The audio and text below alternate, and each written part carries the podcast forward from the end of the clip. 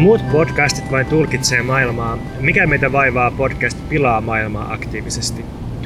Tämä on Voiman vasemmistofoorumin ja Tsingtaon tukema podcast, jossa pilataan sekä omia iloja että varsinkin toisten iloja. Yhteiskunnallisten ongelmien arvosteluhan koetaan lähtökohtaisesti jonkinlaisena ilon pilaamisena. Ja onnellisuuden pakkomielettä tutkinut Sara Ahmed on kirjoittanut, nykyään hyvänä ihmisenä pidetään sellaista, joka on onnellinen ja tekee toisetkin onnelliseksi. Ja tämä tarkoittaa, että yhteiskuntakriitikkoa, eli ilonpilaajaa, pidetään lähtökohtaisesti huonona ihmisenä. Tämä tietysti johtaa siihen, että potentiaaliset ilonpilaajat vaikenee pelosta, koska ei halua leimautua ankeuttajiksi. Ja tässä ilossa ja sen pilaamisessa ehkä ollaan jonkun tosi olennaisen äärellä, koska poliittisessa keskustelussahan puhutaan aika paljon sananvapaudesta ja suvaitsevaisuudesta ja oikeuksista ja muista tällaisista aika abstrakteista ja epämääräisistä asioista. Ja mä epäilen, että todellisuudessa monissa poliittisissa kiistoissa on oikeasti kyse ilosta ja nautinnosta ja siitä, että ihmiset pelkää, että joku vie niiltä oikeuden iloon. Mä sain esimerkiksi itse kuulla sitä teininä, kun mä eka kerran havahduin yhteiskuntakritiikkiin, että mä vien, vien toisten ilon vaikka tiettyjen Hollywood-leffojen katsomisesta. Ja tota, niin, ehkä, ehkä tätä ajatusta voi jatkaa sillä tavalla, että, että jos on olemassa iloa, joka perustuu toisten alistamiseen, niin se on sellaista iloa, että se todellakin pitääkin pilata ja se pitää viedä. Koska niin kuin kaikki muukin rikkaus, niin ilo ja nautinto on parhaimmillaan kommunistisesti, eli jaettuna. Me ollaan tässä podcastissa nyt kuljettu 30 jakson matka ja meitä on kuunneltu yli 50 000 kertaa. Ja oikeastaan mä voisin määritellä, että se mitä me ollaan tehty on, että me ollaan oltu iloisia ilonpilaajia. Eli jos jossakin on ollut käynnissä epäilyttävän itsetyytyväiset bileet, niin me ollaan yritetty pilata ne, mutta vain sen takia, jotta kaikki huomisen juhlat voisi olla parempia. Mä luulen, että se ongelma siinä ilon pilaamisessa on myös jotenkin se, että silloin kun tulee pilaamaan jotain iloa, alistavaa iloa, jonka aikaansaamiseksi on nähty aika paljon vaivaa ja rakennettu kaikenlaisia systeemejä, niin helposti se, se systeemikritiikki näyttää vaan siltä, että pistetään kaikki paskaksi. Tavallaan hyvä ilonpilaaminen on tietysti sellaista, että se tehdään jo valmiiksi sille, että meillä on jotain uutta iloa tilalle ja uutta iloa tarjottavana.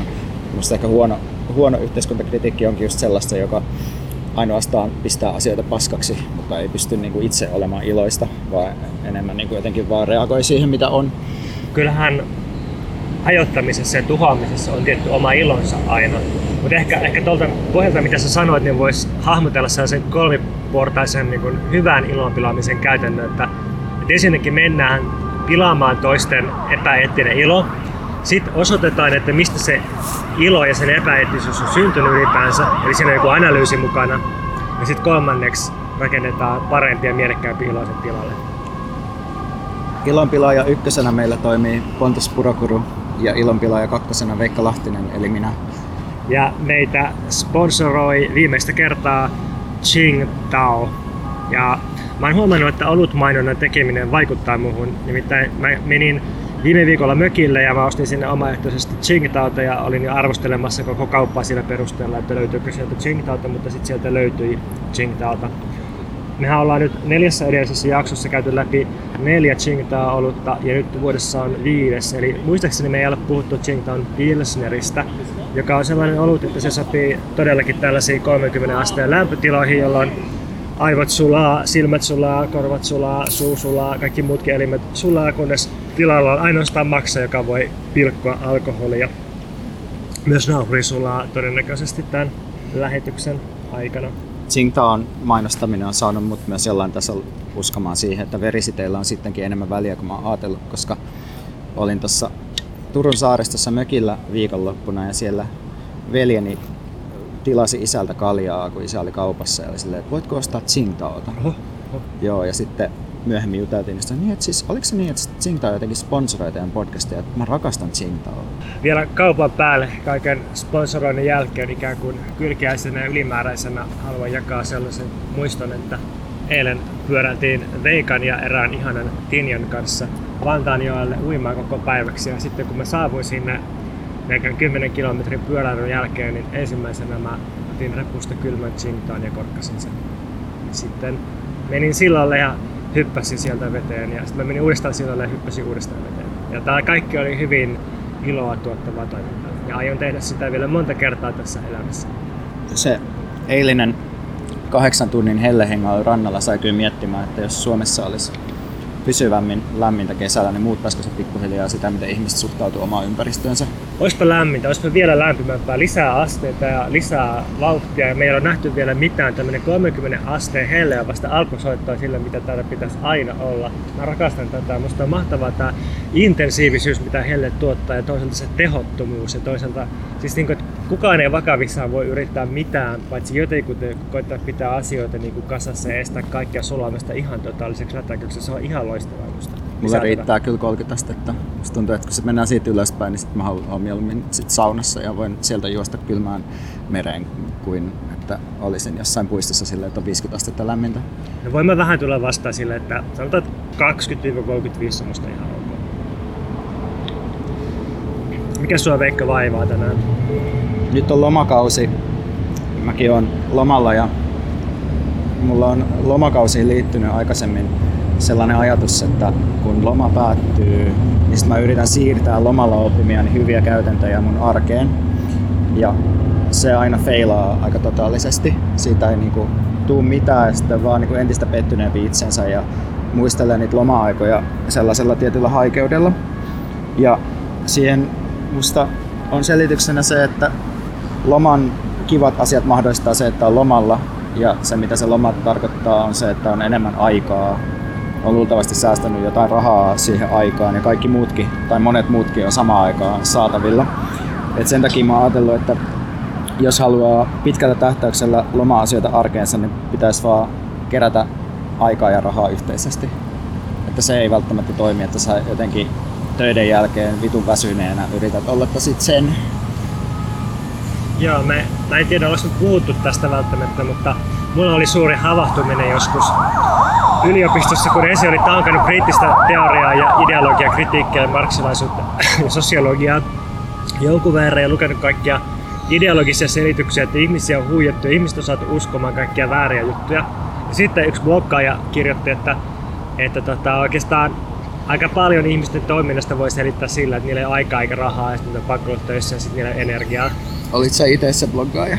En, en ollut ensin, se oli tota, itse Levi Bryant-niminen kirjoittaa Larval Subjects-blogia, niin jotenkin tämmöinen materialismin havahtuminen, että niin, että, että niin kusetus tai joku, joku niin median ää, joku tämmöinen sumuverho, mitä vedetään todellisten ongelmien eteen, niin okei, että siinä voi olla jotain väliä, mutta että oikeasti kun ei ihmisillä ole aikaa eikä jaksamista moniinkaan asioihin, niin se on niin kuin ehkä se ykkösjuttu, mihin pitäisi puuttua. Niin ja aika usein tällaisessa mm, ehkä sitten onnellisuutta ja hyvää elämää ja henkisiä arvoja korostavassa puhunnassa mun mielestä ei puhuta ajasta eikä rahasta. Niin, jos... Jotka on kuitenkin niitä piilomahdollistajia just sille hyvälle elämälle. Jos se vanha yhtälö oli, että, että time is money, että aika on rahaa, koska jokaisen minuutin voisi käyttää joko tuottavasti, jolloin se tuottaa rahaa, tai, tai sitten epätuottavasti, jolloin ikään kuin potentiaalisesti menetät rahaa. Eikö se perin myös toisinpäin samalla? Eli, eli raha on aikaa. Jos sulla on sitä rahaa, niin sitten sulla on aikaa, sitten sä pystyt määrittämään omaa ajankäyttöäsi. Ja jotenkin tämä ajan ja rahan suhde, joka on siis valtasuhde, niin ehkä siitä pitäisi puhua lisää. Niin ainakin ajan luominen on yllättävän vaikeaa. Just kun oltiin siellä mä olin siis Virossa kavereiden kanssa pyöräilemässä, niin siinäkin yksi kaveri puhui siitä, että no tuntuu jotenkin vähän, vähän vaikealta tälleen, kun on niin, niin asiat niin hyvin, niin valittaa siitä, että ei ole aikaa. Mutta sitten musta se nimenomaan on niin sellainen aito resurssipula oikeasti ihan kaikilla tai niin kuin suurella osalla ihmisistä. Et, et ei ole, tai niilläkin ihmisillä, joilla on niin kuin ihan hyvät duunit ja ihan hyvät palkat, niin usein just nimenomaan ajasta on puutetta. Että sitten tarvitsisi olla jotenkin tosi erityyppistä rahaa, joka ei tule sillä työnteolla, jotta voisi oikeasti ostaa sitä aikaa itselleen.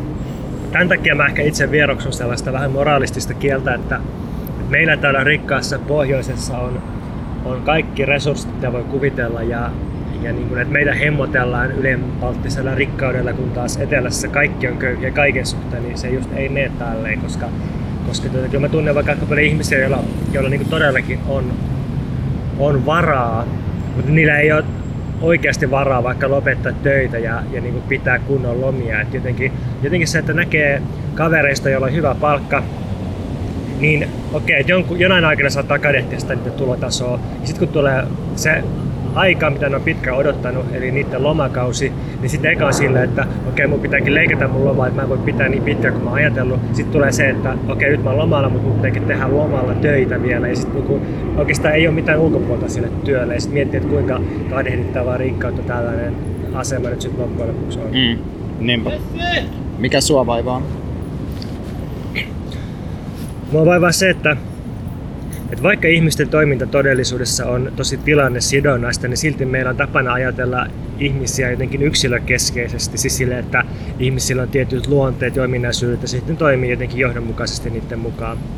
Mutta mä en ainakaan toimi kauhean johdonmukaisesti aina, tai että tietysti on jotain, jotain ikään kuin tilastollisia toistuvia juttuja, että, että kyllä mä varmasti on paljon hiljaisempi ihminen keskimäärin e, kaikissa eri konteksteissa kuin jotkut toiset ihmiset vaikka.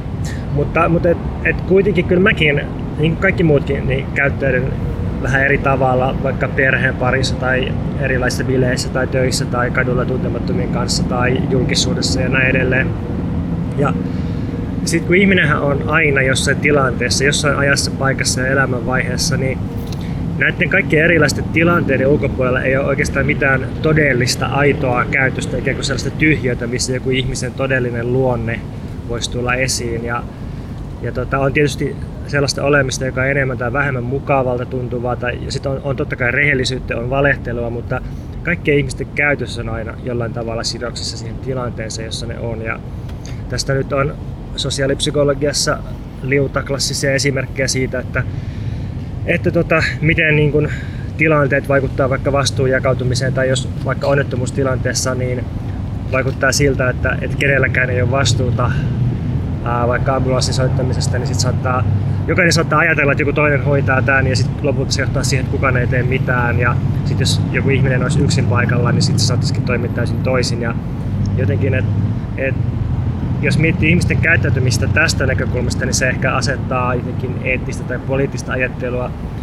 uuteen malliin sillä tavalla, että ehkä meidän pitäisi pyrkiä luomaan erilaisia tilanteita sen sijaan, että me yrittäisiin jotenkin yksilökeskeisesti käydä läpi, että mikä on kunkin ihmisen tapa toimia, koska ne, ne ei välttämättä pidä paikkansa, mitä ihmiset kuvailee omasta toiminnasta, jos laitetaan sitten niin, todellisiin tilanteisiin. Helposti tällainen ajattelu myös muovaa ihmisen itseymmärrystä.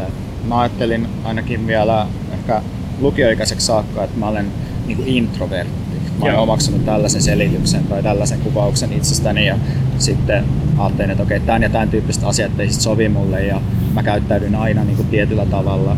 Sitten jos mä mietin nyt tälleen uh, reilu kymmenen vuotta myöhemmin, että millainen mä niin kuin ikään kuin nyt oon, niin sitten huomaa, että siinä on paljon enemmän variaatioita, että aika usein on just äänekäs ja joskus ei ole ja, ja sitten siinä aina vähän tilanteesta riippuu, että millaisia jotenkin mahdollistavia ja kiihdyttäviä ja hidastavia tekijöitä jossain tietysti tilanteessa on, niin syntyy tietynlaista käyttäytymistä.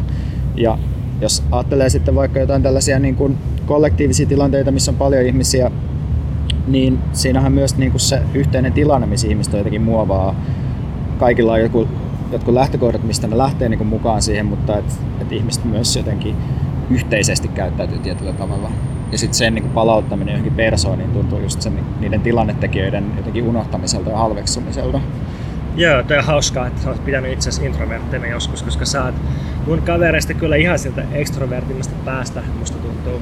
Minulla on sellainen persoonallisuus. Näin on, joo.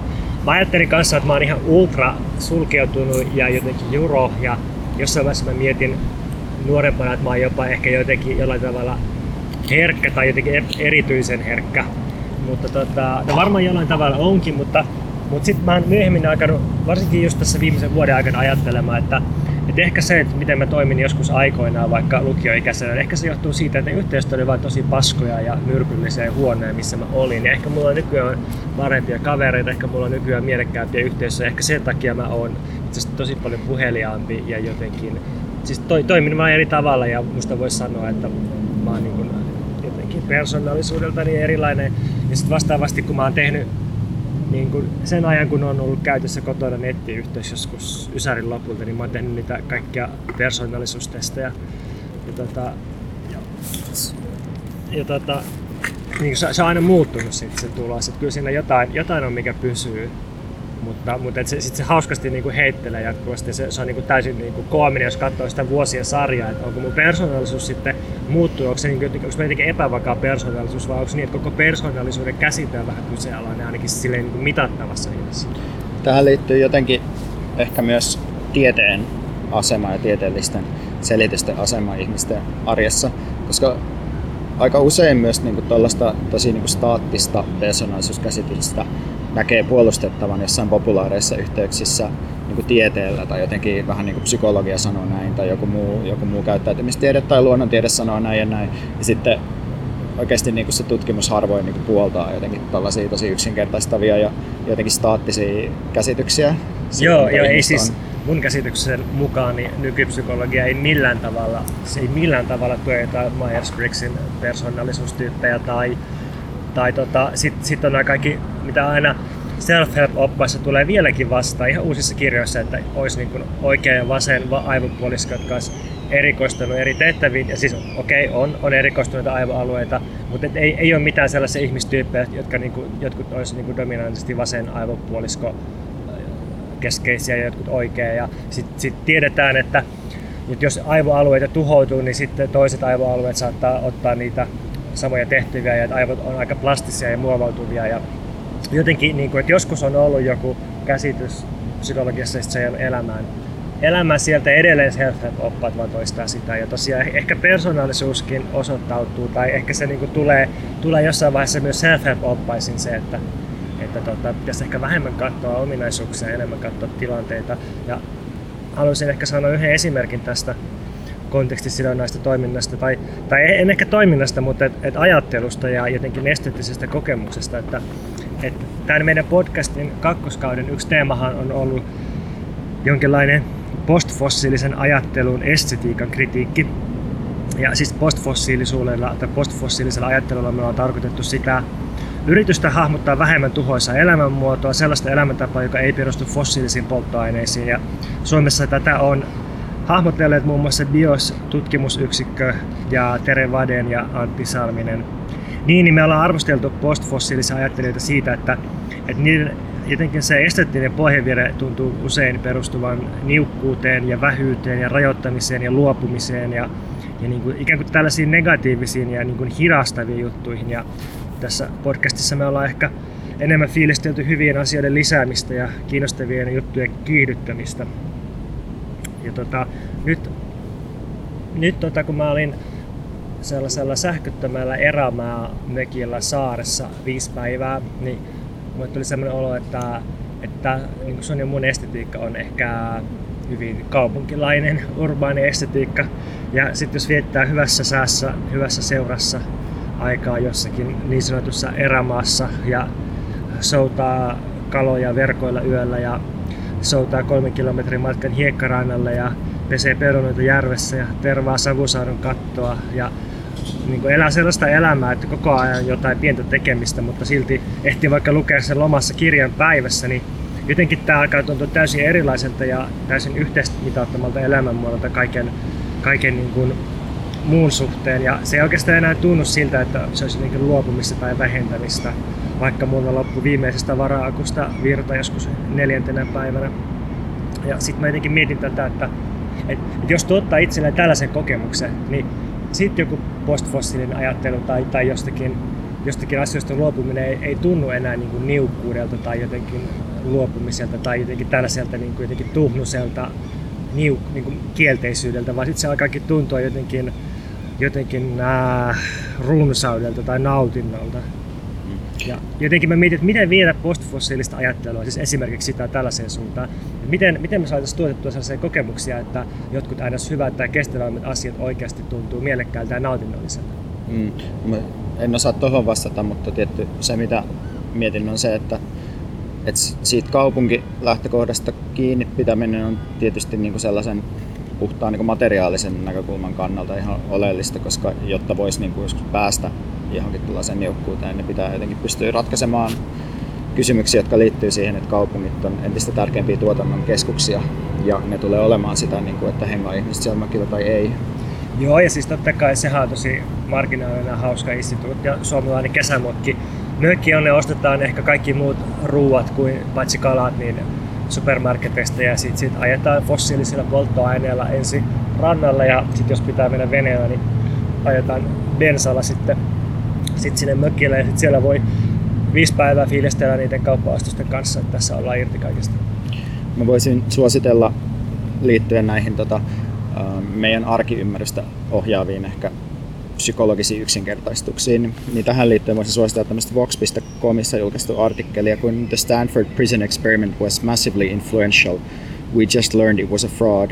Eli tämmöinen juttu, missä käsitellään tämmöisiä ikään kuin paradigmaattisia psykologisia kokeita, joista, joita käsitellään edelleen oppikirjoissa ympäri maailmaa, jotka on sitten osoitettu joko dataltaan tai lähtökohdaltaan tai joltain muulta osiltaan niin kuin kestämättömiksi tieteellisestä näkökulmasta. En ole mikään asiantuntija, mutta on ollut tosi kiinnostava seurata psykologian kaksinkertaista kriisiä viime vuosi, no sanotaan viimeisen viiden vuoden aikana ehkä. Ensimmäinen kriisi oli se, että havahduttiin jotenkin siihen, että, että tosi iso osa psykologian klassisista kokeista oli tehty valkoisilla keskiluokkalaisilla amerikkalaisilla yliopisto-opiskelijoilla ja sitten todettiin, että ne ei ehkä kerro universaalisti jostain ihmislajista aina. Ja toinen suurempi juttu on just tämä replikaatiokriisi, eli mikä liittyy just näihin Stanfordin vankilakokeisiin ja muihin, että ei, ei ole pystytty sit toistamaan monia sellaisia tosi, tosi tota, niin kun, mäkin muistan jostain lukion oppikirjasta psykologian kurssilta, että, että nämä ja nämä on ollut tosi tärkeitä ja jotenkin uraauttavia kokeita. Sitten sit, niin kuin viime vuosikymmeninä on huomattu, että niitä välttämättä ei pysty toistamaan tai sitten ne tulokset on ollut paljon heikompia kuin ne toiset. Ja tähän teemaan liittyy sitten vielä niin kuin se, että psykologiassa on kuitenkin sellainen aika vahva niin kuin tieteellistämisen tavoite, mikä on koko 1900-luvun ollut jotenkin tämä niin kuin luonnontieteellisten mm, ihanteiden tuominen ja sen niin kuin, tieteen jotenkin sellaisen yhteiskunnallisen uskottavuuden kasvattamisen projekti just tällaisen niin kuin, tieteellistämisen kautta. Sitten kun on kuitenkin kyse ihmistieteestä, niin sit siellä, jos katsoo sellaisia jotain peruskäsitteitä, niin kuin vaikka persoonallisuus, jota me käytettiin, niin sehän ei ole niin kuin, jotenkin empiirislähtöinen käsite ollenkaan, vaan niin kuin enemmän peräisin niin kuin, romantiikan filosofiasta. Et sitten tavallaan sen lisäksi, että jotenkin paradigmaattiset koeasetelmat voi just johtaa harhaan, niin myös tietysti niin kuin on aina joku osa siitä ikään kuin tieteestä, joka ei kuitenkaan niin kuin voi edes perustua jotenkin kokeelliselle metodeille.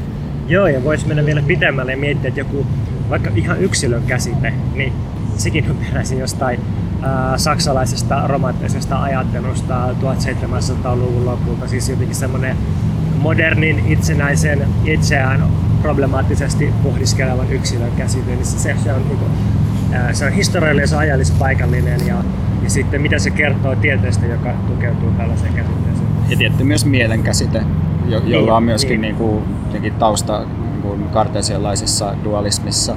Ja että usein sitten kun asetetaan joku tutkimusalue, jolta sitten voidaan tuottaa niin tiettyjen ehtojen piirissä empiiristä tietoa, niin sitten kuitenkin se, mistä sitä tietoa tuotetaan, voi olla jotenkin huomattavasti hähmäisempi.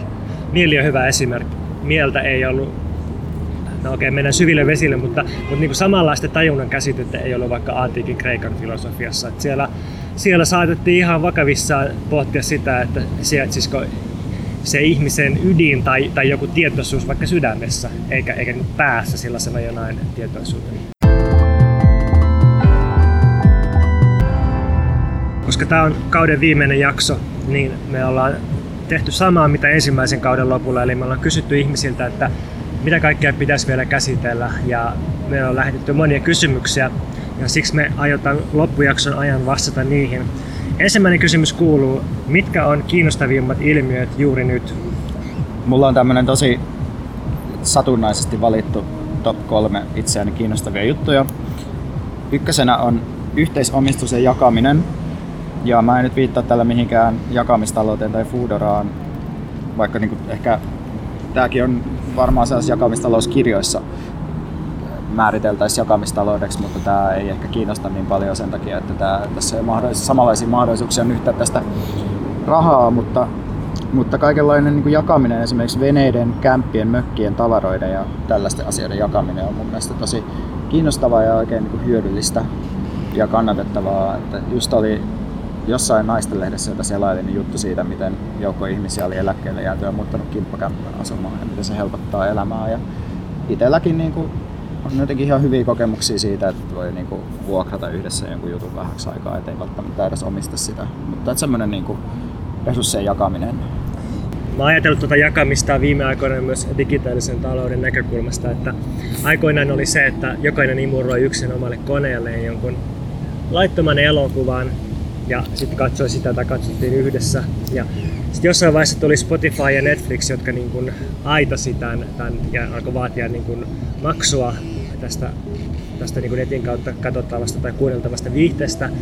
Ja tota, nyt, nyt sit on huomannut, että tosi monet jakaa vaikka Netflix-tunnuksia, että maksaa yhdessä tai, tai se, jolla on varaa, niin maksaa ne ja sitten jakaa ne. Tai että, että tota, mä käytän Hesarin tunnuksia, joita mä en edes tiedä kuinka moni käyttää samoja tunnuksia. Ja, ja sit jos, jos ollaan tilanteessa, jossa on kerran pakko maksaa ikään kuin vuokramaksua siitä, että saa, saa jonkun viidepalvelun tai mediapalvelun käyttöön, niin se kannattaa jakaa mahdollisimman monen kesken.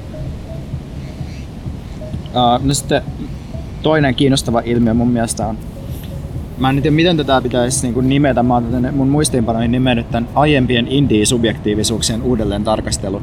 Mutta ehkä konkreettisin esimerkki siitä, mitä mä tarkoitan, oli semmoinen tota, Iida-Sofia Hirvosen hiljattain Imagessa julkaistu kolumni, jossa se kävi läpi indie-musaa ja sitten sellaisia niin sukupuolirooleja, mitä, mitä niissä biiseissä ja siinä estetiikassa on otettu jotenkin aika annettuna. Mä tosi voimakkaasti samastuin siihen niin fiilikseen jälkikäteisesti, kun katsoo sitä sellaista niin kuin, söpöjen tyttöjen ja pitkätukkaisten liian laihojen röökaavien poikien mm. maailmaa. Että miten jotenkin lopulta niin tosi ahdas ja mykkä estetiikka se olikaan. Ja sitten se oli jossain vaiheessa semmoista tosi valtavirtaista sellaista niin kuin, valtavirtaista undergroundia tavallaan, että se oli se, että millä niin kaikki opiskelijat mallinsi jotenkin omaa olemistaan. Ja sitten koen, että niin nyt tuntuu, että että ollaan tosi eri tilanteessa, ja kun sitä katsoo taaksepäin, niin siitä, siinä on jotenkin jotain tosi outoa, mutta samaa kiehtovaa.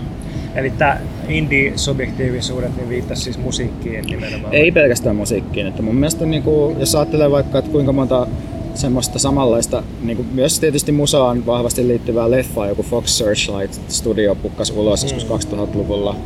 Ja niin kuin, kaikki niin kuin jotenkin, no ehkä niin kuin musa ja elokuvat on ne pää, päämuodot, missä tämä näkyy.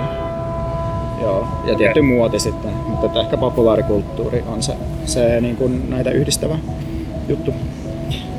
No sitten kolmantena, ei niin kovin yllättävä, kiinnostava ilmiö on mun mielestä podcastit, joka on samaan aikaan niin kuin uusi piraattiradio ja uusi Cine. Et voidaan niin kuin tehdä silleen, kun itse tykätään, aika kuunneltkin podcastit tehdään vähän kieliposkessa, tuotantoarvot ei ole ihan samanlaiset kuin radiossa välttämättä tai tällaisessa mainstream-radiossa ja mahdollista käsitellä asioita hitaasti ja päästä vähän siitä sellaisesta inhottavasta kvantifiointilogiikasta pois, mikä somea määrittää ja sitten somen myötä myös niin nettijournalismia. Ainut mitä olen tietysti miettinyt, että, että oudo hitaasti näyttää tulevan niin kuin tämmöisiä antiautoritäärisiä tai vasemmistolaisia tai jotenkin tällaisia podcasteja. Että ehkä niitä nyt on silleen tullut, mutta et, et semmoinen niin radikaali kenttä heräilee aika hitaasti tähän. Jos miettii blogeja ja verkkolehtiä, niin siis ensimmäiset poliittiset verkkolehdet Suomessa oli jotain tyyliin anarkistien ja autonomien 90-luvun lopulla rakentamia ja sitten alkoi tulla myös äärioikeiston vastaavia ja sitten blogiskenessä, niin siellä oli, oli alusta asti tosi vähän semmoinen alakulttuurinen painotus ja, ja antikapitalistisia blogeja. Mutta et, et podcasteissa niin niin, niin. Onko se sitten onko se jotenkin luokkaperustainen juttu, että podcastit on kuitenkin silleen koulutetun keskiluokan juttuja, ei ehkä ihan nuorien, että jos mietin, että ketkä, minkä ikäistä bloggas, mä itse aloitin varmaan 21-vuotiaana bloggaamaan ja nyt ei tule suoralta käsi mieleen yhtään 21-vuotiaan tai vuotiaiden tekemää podcastia. Jotenkin ehkä siinä on myös se, että se oman äänen käyttö ja laittaminen julkiseksi, niin ainakin niin kuin mun sukupolvella tai mun kaltaisilla ihmisillä se ehkä on vaatinut, niin kuin, että pääsee tiettyyn itsevarmuuteen ja tiettyyn ikään, mutta, mutta sitten tältä pointilta taas niin kuin kaikki vloggaajat ja kaikki tubettajat vetää täysin maton alta. Mutta ei sielläkään ehkä ole niin kauheasti sitä sun peräänkuuluttamaa antiautoritaarista mm. kamaa. Musta kaikkein kiinnostavin ilmiö just nyt on uh, consent-ajattelu. Mä en tiedä, miten sen suomentaisi, koska englanniksi voidaan vaan sanoa consent ja sitten se tarkoittaa samalla heti kaikkea paljon muutakin kuin pelkästään seksuaalista uh, halukkuutta tai siis niin kuin, suostumuksen ilmaisemista ja suostumuksen varmistamista, jos, jos vaikka ollaan seksuaalisesti kiinnostuneita jostakusta. Niin siis consent-ajattelu on mun mielestä jotenkin paljon laajempi juttu. Että se, se ehkä liittyy jotenkin siihen, että miten ylipäänsä rakentaa tasavertaisempia ihmissuhteita ja jotenkin läpinäkyvästi, reilusti viestiä siitä, että minkälaisia haluja ihmisillä on ja jotenkin, jotenkin että pystytään keskustelemaan omista heikkouksista ja, ja, ja tota, näin. Ja, ja tuntuu, että, että jos Me Too oli se jotenkin paljastava hetki ja myös, myös rikkova hetki ja, ja myös niin kuin hyvällä tavalla syyttävä hetki, niin sitten se, että mitä sen vanavedessä voidaan jotenkin rakentaa jotain myönteistä, niin se on niin laajassa mielessä tämä consent-ajattelu. Toi consent-käsite ja suostumuksen käsite, joka nyt tällä hetkellä esiintyy monissa eri paikoissa, on mulla herättänyt, on se, että kun se mulla liittyy välittömästi johonkin negatiiviseen se itse käsite mun mielessä sen takia, että se on niin Antonio Gramsciin hegemoniateoriassa keskeinen käsite, niin kuin suostumuksen tuottaminen ja, ja se, sellainen, että niin kuin saadaan ihmiset ajattelemaan, että ne haluaa jotain tiettyjä asioita, että sellaisena vallanmekanismina. Okei, niin toi on hauska, hauska rinnastus kyllä. Joo, okay. Eikä mä oikein osaa liittää niitä käsitteitä varsinaisesti toisiinsa tai näitä ilmiöitä. Mä en tiedä, onko siinä niinku mitään niinku tämän sanan tason niinku merkittävämpää yhteyttä. Mutta sitten mä oon vaan huomannut, että sit kun puhutaan, niinku, että jee, jee, että suostumusta, niin sitten ensimmäisestä tulee sellainen, että eihän tämä niin voi olla välttämättä niin kuin hyvä juttu. Tai... Niin, että suostumuksen käsitteessä on joku tämmöinen ristiriita, että, että, ää, että toisaalta ihmisille tuotetaan suostumusta siihen, että ne ihan oikeasti tuntuu haluavan, että niitä alistetaan, koska ne ajattelee, että on ihan oikeasti vaikka välttämätöntä, että niiden rahoja leikataan ja työaikaa pidennetään, jotta joku valtiontalous säilyy. Niin, ja toki jossain niin kuin suostumus, vaikka suostumus niin kuin, uh, jotenkin raiskauksen määritelmään liittyvänä juttuna, siinä puhutaan paljon triviaalimman tason suostumuksesta, eli siitä, että ilmaisee... Ei triviaalimman, vaan siis niin kuin No perustaso, niin no ehkä mikrotason. Joo, joo, joo. joo. Mutta ehkä toi on, toi on hyvä kriittinen kysymys consent-ajattelua kohtaan, että, että se sopii tosi hyvin niin kuin mikropolitiikkaan. Mitä se tarkoittaa laajemmin? Minkälainen on consent-ajattelun ympärillä rakennettu yhteiskunta? Onko se just sellainen antiautoritaarinen vapaista yhteenliittymistä ja alhaalta päin hallitusten instituutiosta koostuva yhteisö. Ja varmasti myös kysymys, jonka jokainen jotenkin äh, anti-autoritaarisesti organisoituva ryhmä joutuu jollain tasolla kohtaamaan, että se, että ihminen sanoo minä tahdon, ei välttämättä vielä riitä niin kuin sellaisen äh, suostumuksen varmistamiseksi, tai ainakin se pitää jollain tasolla kyseenalaistaa, koska niin kuin yksi tapa, miten autoritaariset tahot käyttää valtaa, on nimenomaan se, että ne, ne saa ihmiset sanomaan kyllä niin kuin muista syistä kuin vaan sellaista jostain tosi spontaanista ja vilpittömästä halusta. Joo, ja tämä liittyy siihen, mitä me ollaan yhdessä aikaisemmassa jaksossa puhuttu siitä, että nykyään yksi vallankäytön tapa on saada ihmistä allekirjoittamaan kaikkia näennäisesti tasavertaisia sopimuksia, ja siis osallistaminen on myös suostumuksen tuottamista. Mutta sitten siinä, siinä niin hyvässä radikaalissa consent-ajattelussa just korostetaan sitä, että, että pitää aina pitää tarkkailla ei-verbaalisia merkkejä, pitää tarkkailla hiljaisuuksia, pitää tarkkailla sitä kukaan äänessä ja, ja niin kuin pitää tarkkailla, onko, niin kuin, onko ihmisillä todella halu tehdä sitä, mihin, mihin ne on sanonut suostuvansa. Ja tästä tota, on ilmestynyt siis Cindy Crabilta semmoinen kirja kuin Learning Good Consent. Se perustuu saman tyypin, saman nimiseen Zineen, joka on myös PDF netistä löydettävissä, siis Learning Good Consent. Ja lisäksi Lori Penny on palauttanut kustantajalle käsikirjoituksen nimeltä Consent, ja en tiedä milloin se ilmestyy, mutta tuntuu, että siinä saatetaan taas vetää asioita yhteen aika kiinnostavalla tavalla. Toinen kysymys kuuluu, että miksi suomalaisilla massoilla ei ollut ongelmaa Trumpin kanssa?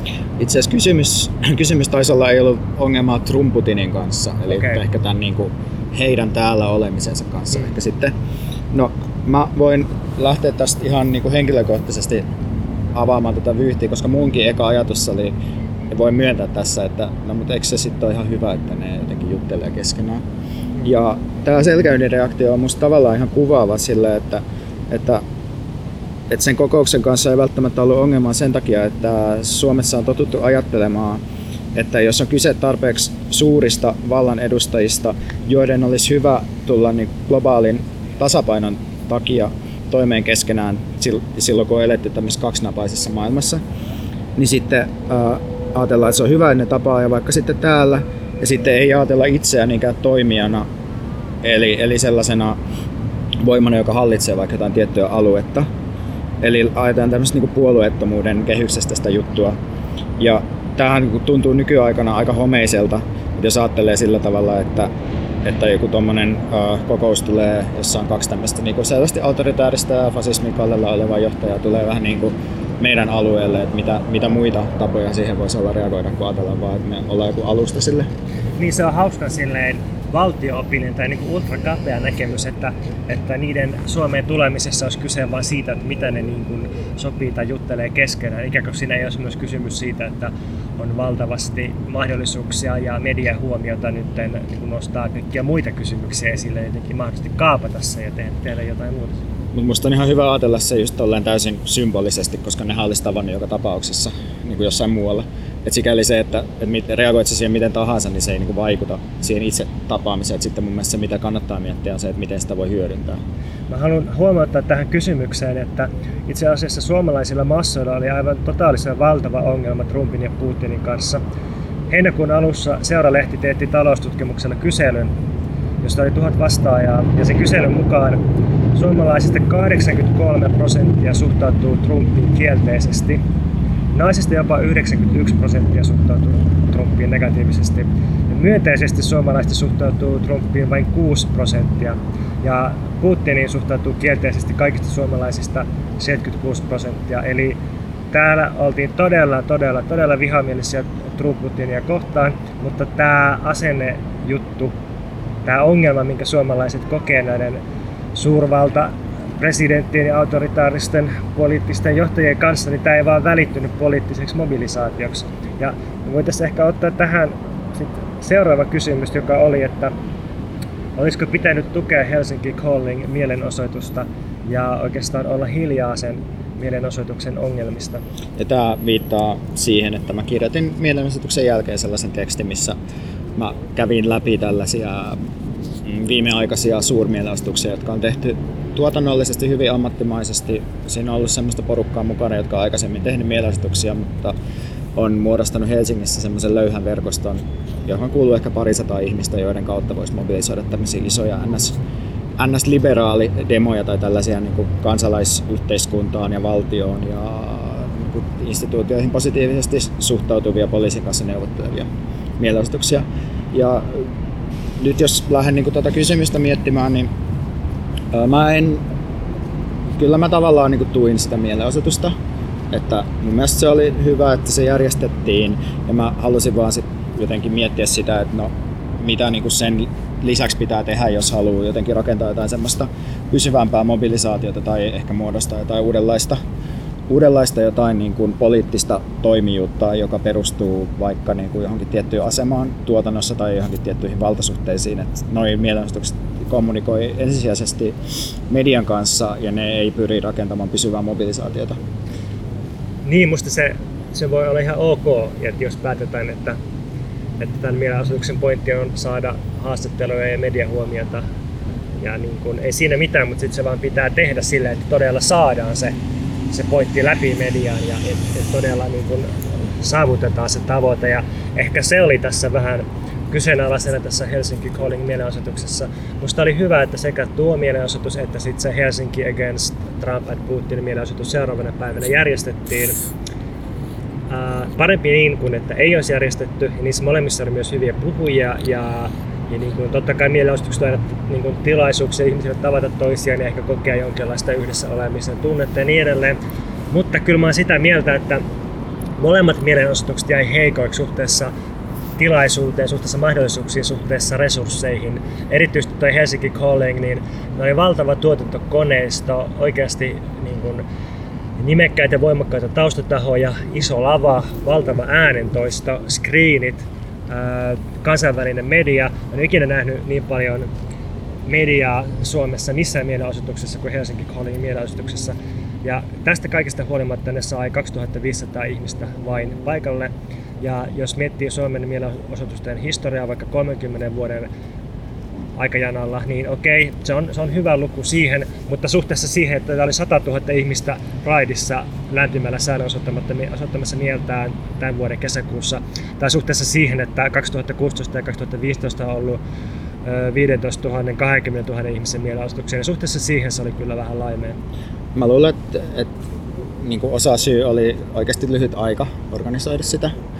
Sitten mä luulen, että osa syy oli se, että vaikka oli nimekkäitä tyyppejä jollain tasolla mukana, niin ydinporukka ei kuitenkaan ollut niin kokenut demojärjestäjä, eikä pystynyt rakentamaan riittävän demokraattista prosessia, jonka takia niin tehtiin joitakin ehkä vähän niin kuin amatöörimaisia virheitä tiedotuksia ja tällaisten juttujen kanssa. Mutta siis äh, vielä niin piti jotenkin siihen palata, että, että kyllä mä silleen toivoisin, että koska musta tuntuu, että okei okay, se varmaan liittyy siihen, että mulla on niin, niin, niin dissidentti tai vastakarva asettuva niin kuin oma semmoinen track record ja historia, että mä oon kirjoittanut niin paljon kaikkea semmoista valitustekstiä. Sä oot semmoinen vihakone. Niin, että sitten kun mä laitan jotain pihalle, niin se on tavallaan automaattisesti sellainen niin kuin totaali dumaus.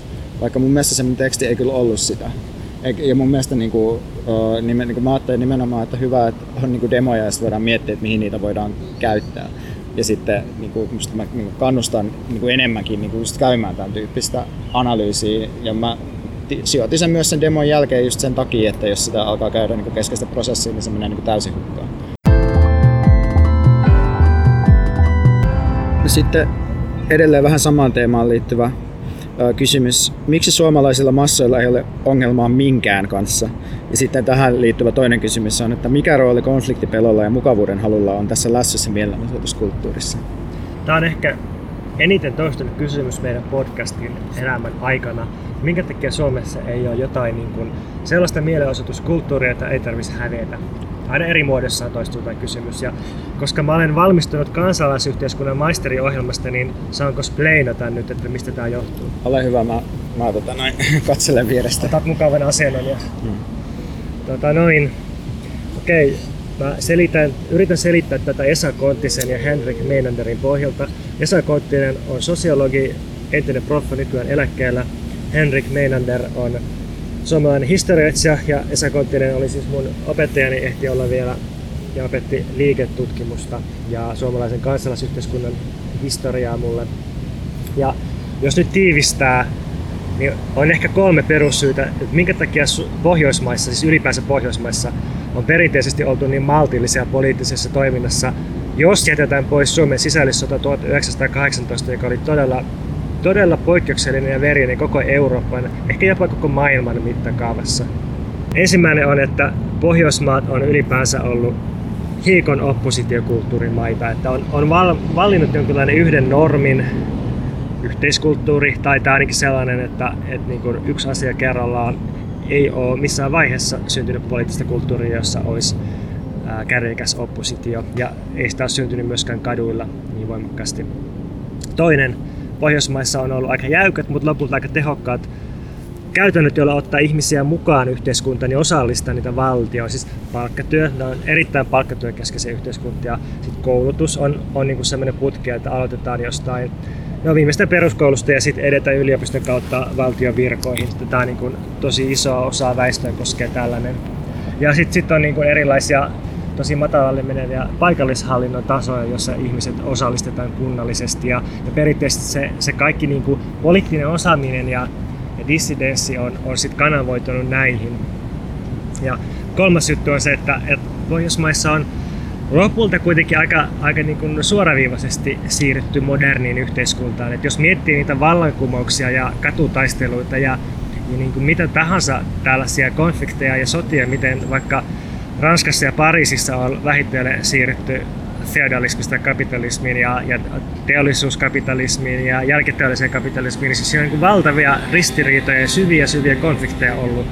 Mutta esimerkiksi Suomen alueella, niin, niin no, tämä oli hyvin pitkään maatalousyhteiskuntaa ja sitten Venäjä 1800-luvulla esti syvien yhteiskunnallisten konfliktien syntymisen ja niin kuin jotenkin ohjasi Suomen kehitystä siihen suuntaan, että, että niin kuin suomalaiset konfliktit oli lähinnä rauhanomaista kilpailua erilaista yhteiskunnan johtopaikoista niin kuin yliopistossa vaikka ja, ja niin kuin, että jotenkin ne ää, konfliktit Suomessa on kanavoitunut sellaiselle niin symboliselle ja, ja niin kuin kulttuuriselle ja niin kuin muodolliselle poliittiselle tasolle. Tämä oli niin kuin se lyhyt splainaus. Haluatko sä kuulla vielä pitemmässä splainauksen? Kysymyshän, haluavatko kuulijat kuulla? Mä luulen, että, että ainakin aikaisemmin sun splainaukset on ollut melkein meidän eniten kiiteltyjä kohtia. Mä kannustan jatkamaan. Tämä liittyy ehkä siihen, että että kuulijat ei välttämättä tiedä, mitä ne haluaa, mutta sitten jos ne tarjoaa jotain, niin sitten ne huomaa jälkikäteen halunneensa sitä ja sitten ne kehuu sitä. Näin puhuu autoritäärinen marksisti. Sitten jos miettii lopulta, mikä on yhteiskunnallisten liikkeiden ja valtioiden suhde ollut Suomessa, niin sitten se on kuitenkin huvittavaa miettiä, että, että Suomihan on nimenomaan kansanliikkeiden ja yhteiskunnallisten liikkeiden luomus. Siis että herätysliikkeet, fenomaaninen liike, vapaa raittiusliike, kansansivistysliike, nuorisoseuraliike, naisliike, torppariliike, työväenliike. Suomesta ei olisi mitään olemassa ilman näitä liikkeitä, jotka erityisesti nousi 1860-luvulla. Mutta se vitsi on vaan Suomessa ollut siinä, että nämä liikkeet on aina ollut erittäin tiiviitä, niin niillä on ollut tosi tiivis suhde valtioon, ne on ollut hierarkkisia, ne on ollut keskusjohtoisia ja niissä on ollut tämä sama perinne yhdestä normista ja heikosta oppositiosta. Ja sitten jos miettii, että, että, tota, että vaikka Jenkeissä on ollut jonkinlainen ajatus siitä, että ihmiset organisoituu naapurustotasolla ja mahdollisimman, mahdollisimman niin kuin lokaalisti, paikallisesti vaikka yhdistyksissä ja, ja niin har, kerääntyy harrastamaan jotenkin hajautetusti. Niin Suomessa tässä Snellmanin ansiosta niin tuli sellainen ajattelu, että, että tärkeintä on perhe, palkkatyö ja sivistys tai koulutus. Ja nämä kaikki kolme asioita, jotka aika tehokkaasti jotenkin patoaa poliittista protestia. Ja sitten niin voisi jatkaa vaikka kuinka kauan siitä, että, että miten Suomessa valtiota on helposti ajateltu yhteiskunnan synonyyminä, tai edelleen ajatellaan, että, että ei ole erilainen niin valtiota tuolla, kansaa tuolla, yhteiskuntaa täällä, kansalaisyhteiskuntaa siellä, vaan jotenkin, että nämä on jotenkin epämääräisesti osa samaa kokonaisuutta, jolla on yksi sama tehtävä, ja se on aina jonkun nationalistisen suomalaisen kansakunnan luominen. Ja, ja niin kuin, että okei, nämä monet jutut, mitä mä tässä sanonut, niin yhdistää Pohjoismaita yleisesti, mutta Suomi on ollut kaikkein valtiokeskeisin Pohjoismaista. Jotenkin täällä on ollut kaikkein eniten semmoinen ajattelu, että et, et niin kuin poliittinen toiminta on rationaalista toimintaa, johon liittyy molemminpuolinen tunnustaminen ja yhteistyö ja luottamuksen rakentaminen. Ja, ja sitten, sitten tota, jos katsotaan vaikka suomalaisia yhdistyksiä, niin niissä tota, on tosi tyypillistä semmoinen niin passiivinen jäsenyys, että liitytään johonkin juttuun, lahjoitetaan sille jäsenmaksu ja sitten hyväksytään ja odotetaan, että liikkeen pari keskeistä aktiivia hoitaa ne kaikki olennaiset hommat. Ja tämä on suoraan perua sieltä jostain 1800-luvun hierarkisesta järjestötoiminnasta ja ehkä tämä näkyy myös nykyään niin ulkoparlamentaarisessa aktivismissa se, mikä sieltä, sieltä tota periytyy. Ja sitten vielä viimeiset pointit, eli niin kuin kaiken tämän seurauksena, niin epämuodollisten poliittisten ryhmien on ollut aika vaikea saada jalansia poliittisella kentällä. Va- valtio ja instituutiot on tehnyt yhteistyötä lähinnä muodollisten ryhmien kanssa. Sitten Suomessa kaiken tämän seurauksena syntyy näkemys siitä, että mielenosoitus on valistustapahtuma, että se ei ole poliittinen voimannäyttö tai joku tämmöinen konflikti, se ei ole pakottamista tai painostamista, vaan se on niin kuin, valistamista, josta tuodaan tietoa päättäjille. Et Suomessahan helposti mennä eduskunnan eteen ja osoittaa mieltä, että tiesittekö päättäjät, ettekö ole huomanneet, että tämmöinen asia on olemassa kun taas jossain muualla saatettaisiin ajatella, että, että porvarit kyllä tasan tietää, mitä ne tekee, mutta niitä pitää vähän säikäyttää, jotta ne suostuu antaa myönnytyksiä. Ja sitten näistä kaikista asioista johtuen tuntuu, että kaikki poliittisesti oikeasti kiinnostavaa on pitänyt tuoda Suomeen ulkomailta niin 60-luvulla, niin 90-luvulla, 2000-luvulla kuin nytkin. Kiitos. Tämä oli mullekin oikein valistavaa matskua. Kiitos kiitoksista. Mukava tehdä yhteistyötä kanssasi. Seuraava kysymys kuuluu, että mielipide Jordan Petersonista. Et ehkä jos jollekin ei ole vielä selvää, kuka Jordan Peterson on, niin hän on kanadalainen uh, professori, Ö, en muista minkä alan professori se on. Se on mut- psykologian professori, mutta käsittääkseni ei harjoita virkaa tällä hetkellä. Niin, Tällä ja- hetkellä, se, sorry, mä splainaan taas, mutta mä, musta Lori Penny kutsui sitä hyvin YouTube-evankelistiksi. Mm. Niin ja sitten just tämä, että mitä professuurit tarkoittaa Pohjois-Amerikassa, se voi tarkoittaa monia eri asioita, et en ole ihan varma tästä, mutta et, et psykoanalyyttinen tausta sillä tyypillä niin on. Ja tota, se on noussut tosiaan tällaiseksi niin kuin, vähän silleen niin kuin, että jos te sanoo, sanoo sillain, niin kuin, jotenkin laita oikeistolaiseksi, niin sitten helposti menee yksinkertaistamaan asioita, että se on enemmän tyyppi, joka, joka sanoo juttuja, jotka ehkä tukee jotain sellaista niin kuin, ää, ajattelutapaa ja käsitystapoja, jotka, jotka on niin kuin, ää, ää, suosiossa niin kuin oikeasta piireissä tai jotenkin näin. Mutta se on tulossa Suomeen tässä syksyllä myös osana niin luentokiertuetta.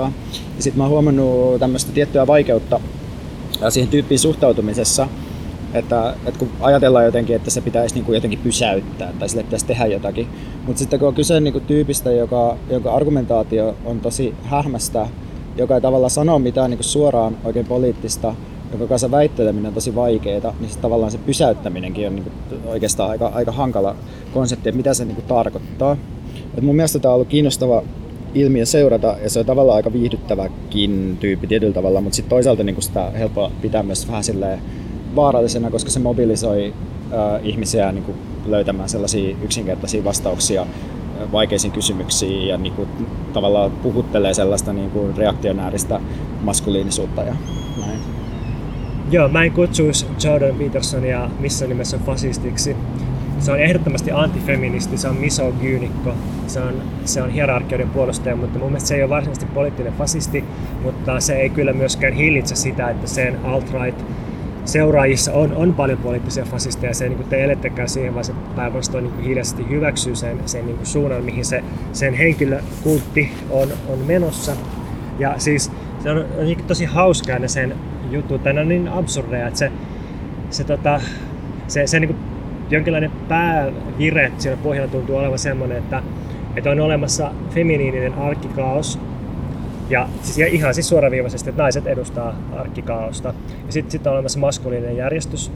Ja miesten tehtävä on, on niin hallita ja pistää, pistää kaaosta ruotuun sitten. Ja tämä alkaa sillä, ihan oikeasti Petersonin mukaan tämä alkaa sillä, että, että miesten täytyy aamulla pedätä sänkynsä. Ja niin kuin, että siitä alkaa taistelu feminiinistä kaaosta vastaan.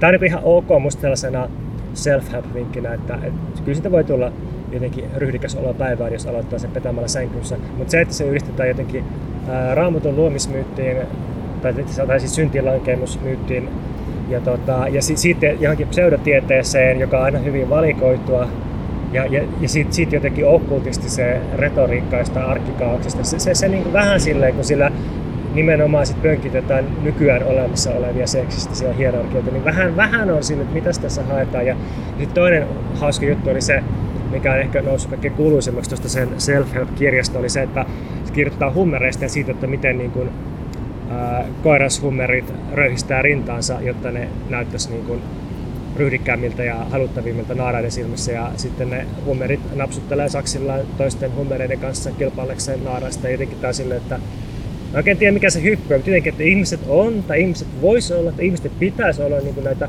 hummereita ja, ja sitten sit jotain ja jotain ja jotain. Siis mun mielestä, jos nyt ajattelee tätä tällä niin kuin jotenkin trooppien ja retoriikan ja, ja niin kuin estetiikan tasolla, niin mun mielestä se aika hyvin niin kuin kaappaa ja larppaa semmoista niin kuin ranskalaista 1900-luvun yhteiskuntateoriaa. Ihan, että mun Hummerin hahmo toimii ennen kaikkea niin kuin sitä kautta, että se on jotenkin just sellainen, että otetaan joku vähän sellainen obskyyri ja vaikeasti avautuva eläinmaailman esimerkki ja sitten jotenkin, niin kuin, jos ajattelee vaikka, tai just sellainen, myös Deleuze ja Gattarilla taitaa olla tuhannesta tasangossa joku niin kuin hummeri juttu, eikö se? Deleuze ja Gattarin mukaan Jumala on hummeri. Niin just, just jotain. Niin kuin vähän tällaista, että, sit kun se, et, et silloin jos ei niin kuin lähde katsomaan sitä esimerkkiä jotenkin sisällöllisesti, niin sit, sit voi niin kuin liittää itse vähän niin kuin samantyyppiseen sen teoriamaailmaan. Ja, ja sitten niin kuin ranskalaiset feministit on kirjoittanut niin kuin Beauvoirista niin kuin siksuihin, irigareihin ja, ja niin kuin näihin tyyppeihin niin kuin nimenomaan tästä tavallaan ka, niin kuin naisen kaosajatuksesta tai jotenkin dekonstruoinut sitä ajatusta naisesta kaauksena ja niin kuin maskuliinisuudesta järjestyksenä. Et siinä ei ole niin kuin jotenkin, jos ajattelee sitä argumentatiivisesti, että pitäisi lähteä jotenkin kumoamaan noita juttuja, niin siinä ei tavallaan niin kuin mitään järkeä, koska kaikki on jotenkin kaikki on niin kuin pureskeltu ja käsitelty ja se Petersonkin vaan niin kuin toistelee jotain sellaista vähän niin kuin pseudointellektuaalisen kuulosta juttua. Musta se on hauska tyyppi ja sitä on hauska ajatella just semmoisena sommitelmana tai asetelmana, että että se tyyppi niin on ihan niin mitätön, niin se on niin ihan se ja sama, mutta jotenkin, että siinä, siinä yhdistyy semmoinen kanadalais-brittiläinen charmi, tai mä jotenkin näen, että, että brittiläisyys ja kanadalaisuus, niin niissä on molemmissa vähän sellaista, että ne ei ole sitä ihan valtavirta jotenkin jenkkiläisyyttä, että niissä on vähän semmoinen kulttuureli aura. Sitten sit semmoinen akatemiaan tuoma sädekehä ja, ja niin kuin asiantuntija-asema, ja sitten sit niin kuin tosi jännästi jotenkin tolleen, kuitenkin vasemmiston kautta napattu psykoanalyyttisuus, koska on lopulta ehkä aika harvoin sellaisia niin, kuin, niin kovan linjan autoritaarisia psykoanalytikkoja, mutta mut tässä nyt on sitten sit sellainen. Ja, ja sitten toisaalta toi niin kuin alt-right valkoisille vihaisille nuorille puhuminen ja sitten sit toisaalta YouTube-luennot ja jotenkin, että siinä niin kuin jotenkin ajan henkeen sopivalla tavalla yhdistyy monta asiaa, jotka niin kuin yhdessä vasta selittää, että miksi se on niin suosittu. Mutta jännällä tavalla vähän leikata ja liimaillen ja tosi silleen pintaa viistäen toistellaan semmoista radikaalia 60-lukulaisuutta tai sitä niin kuin kuvamaailmaa ja esteettistä maailmaa, niin kuin aika monissa muissakin näissä niin kuin, alt-right-jutuissa. Tuntuu, että sitten kuitenkin niin kuin mallinnetaan jotenkin 60-lukulaisten liikkeiden kautta monia juttuja. Niin voisi sanoa, että alt-right on viimein päässyt 60-luvulle. Että jos ääriaikaista aikaisemmin oli 30-luvulla, niin nyt ääriaikaista on päässyt viimein 60-luvulle. Ja vähän pelottaa, että mitä sitten kun ääriaikaista pääsee 70-luvulle. Mä odotan vaan sitä, että ne pääsee 2000-lukulaisten vasemmistolaisten liikkeiden tasolle, koska sitten ei tarvitse enää olla huolissaan. Seuraava kysymys oli, että miksi Dire Straits on niin hyvä bändi? Ja bändi taisi olla p vielä kirjoitettu. Tänne. No mun mielestä Dire Straitsin hyvyys perustuu vahvaan biisintekotaitoon niin kuin oikeastaan kaikkien niin kuin tämmöisten klassisen rockkauden bändien. Vaikka Dire Straits on vähän myöhäis, myöhäisempi bändi, tai niin kuin mä lueskelin vähän Wikipediasta siitä, että siinä niin kuin mainittiin ensimmäiseksi, se on tullut nimenomaan punkin valtakautena se bändi. Okay. Ja niin kuin klassisen, klassinen rock tuotiin takaisin Dire Straitsin kautta. Mutta mun mielestä siinä niin kuin on Mark Knopflerin kitaran soitto, äh, biisintekotaito, riffintekotaito, keskeinen juttu. Soundi on tosi hiottu, äh, aika puhdas ja voimakas ja kuulas. Ja se on riittävän monipuolista, eli se ammentaa niin kuin, äh, hyvä rock muutenkin, niin voimakkaasti bluesista ja countrysta. Knopfler soittelee välillä slidikitaraa keikoilla ja tällaista, tai soitteli. Dire Straits hajos tämän saman Wikipedia-artikkelin mukaan vuonna 1995. Mutta mä oon sitä paljon soitellut. Sultan Swing oli mun semmosia, semmosia niin kuin silloin kun mä olin uh, rock-kausi, että soittelin kitaralla kaikki Zeppelinin sooloja, niin myös Sultan Swing oli yksi näistä biiseistä. Tässä lyhyt selitys, mutta Auteur kamaa, Knopfler on se voima siellä. Okei, okay, onko antaa jotain lähtökohtaa, suositusta, että jos haluaa kuunnella Dire Straitsia, niin mitä kannattaa eka ottaa? Ei, ei oikeastaan. En mä voi suositella sitä kenellekään kuunneltavaksi. Selvä. Kiitos vastauksesta. Sitten oli vähän raskaampi kysymys. Öö, miksi vaikutatte ajattelevan, että luokka- ja identiteettipolitiikka on selkeästi toisistaan erotettavia asioita? Mä voin antaa tähän ihan lyhyen johdannon ja Pontuksella on sitten enemmän sanottavaa. Mutta mä ajattelen, että jos puhutaan niin kuin luokkapolitiikasta tämmöisenä niin kuin ikään kuin puhtaana ideaalityyppinä, niin sen tekeminen perustuu niiden toimijoiden omaan asemaan tuotannossa ja pelkästään siihen. Ja identiteettipolitiikka taas perustuu kapitalismin tuottamiin myös symbolisiin eroihin ihmisten välillä, jotka sitten käytännössä kuitenkin näkyy asemina tuotannossa. Eli silloin identiteetti ja luokka liittyy läheisesti toisiinsa, mutta luokkapolitiikka ei pyri vahvistamaan näitä tuotettuja eroja, vaan yrittää purkaa ne. Mutta luokkapolitiikkaan liittyy aina myös identiteetit. Tapaani mukaan mä yritän sanoa saman asian, minkä sä just sanoit, mutta pitemmin ja vähemmän kryptisesti. Oliko toi niin kryptistä sitten? Ei, siis musta tuntuu, että joskus kun mä kuuntelen sua tämän podcastin aikana, niin musta jotenkin se vaikuttaa vähän abstraktilta, että mä aina jotenkin jumitun sille avaamaan, että mitä jos tämä niin konkretisoidaan jotain ja jotain. Ja sitten jos mä kuuntelen nauhalta, niin sit mä ehkä tajun niin paremmin, että mitä sä oot hakenut siinä kohtaa. Mutta mulla on ihan sama juttu sun kanssa. Mun on usein vaikea sillä hetkellä, kun sä puhut niin kuin tässä, niin tajuta, mitä sä sanot, ja sitten vasta jälkikäteen se aukeaa. Musta tuntuu, että siinä keskittyy siihen suoritukseen niin paljon, että sitten myös on sen takia vaikea pysyä mukana johtuuko se siitä, että meillä on jotain niin kuin semikäsikirjoitusta aina. Että jos meillä ei olisi ollenkaan käsikirjoitusta, niin sitten me keskityttäisiin siihen, mitä me sanotaan. Jos meillä olisi täys, täydellinen käsikirjoitus, niin sitten sit niin kuin kaikki olisi valmista eikä tarvitse stressata mistään. Niin, sit voisi laittaa ne robotit vaan lukemaan tätä. Ja sit mä luulen, että se sellainen pieni hapuilu ja sekoilu on se, minkä takia ihmiset tätä kuuntelee. Okei, mä lähden sekoilemaan tähän kysymykseen. Mun mielestä identiteettipolitiikkaa ja luokkaa tai luokkapolitiikkaa ei voi erottaa toisistaan, eikä niitä voi samastaa toisiinsa. Niitä ei voi erottaa toisistaan, koska ei ole olemassa mitään identiteetistä puhdistettua luokkaa. Luokkasuhteet totta kai ilmenee aina rodullistamisen ja sukupuolittamisen ja moralisoimisen ja ableismin ja niin edelleen kautta. Mutta sitten toisaalta niitä ei voi myöskään samasta, koska luokka ei vaan ole sama asia kuin identiteetti. Ja et kuitenkin samalla tavalla kuin mitä sä sanoit, niin, niin mä näen, että, että luokka on alistussuhde, jota tuetaan tuottamalla erilaisia identiteettejä. Ja niitä me ollaan aina välillä käsitelty tässä podcastissa. Esimerkiksi se Asad Haiderin kirja Mistaken Identity, jossa kerrottiin, että miten, miten tota irlantilaiset laskettiin mukaan valkoiseen rotuun Yhdysvaltojen historiassa, koska tällä tavalla saatiin löytyä kiila irlantilaisten ja sit Afrikasta tuotujen orjien välille niin kuin heikennettyä työtä tekevää luokkaa tai, tai niin saatiin jaettua se. Eikö voisi sanoa myös niin, että, että identiteetit on niin kuin semmoinen niin ilmiasun saava, näkyvä järjestämisperiaate ja, ja sitten taas luokka on joku sellainen, niin kuin, mikä täytyy jotenkin teoreettisesti tuoda näkyviin, koska se ei niin kuin, ole niin kuin, julkilausuttu siinä järjestelmässä tai niin kuin, vaikka työn järjestämisessä tai kapitalismissa.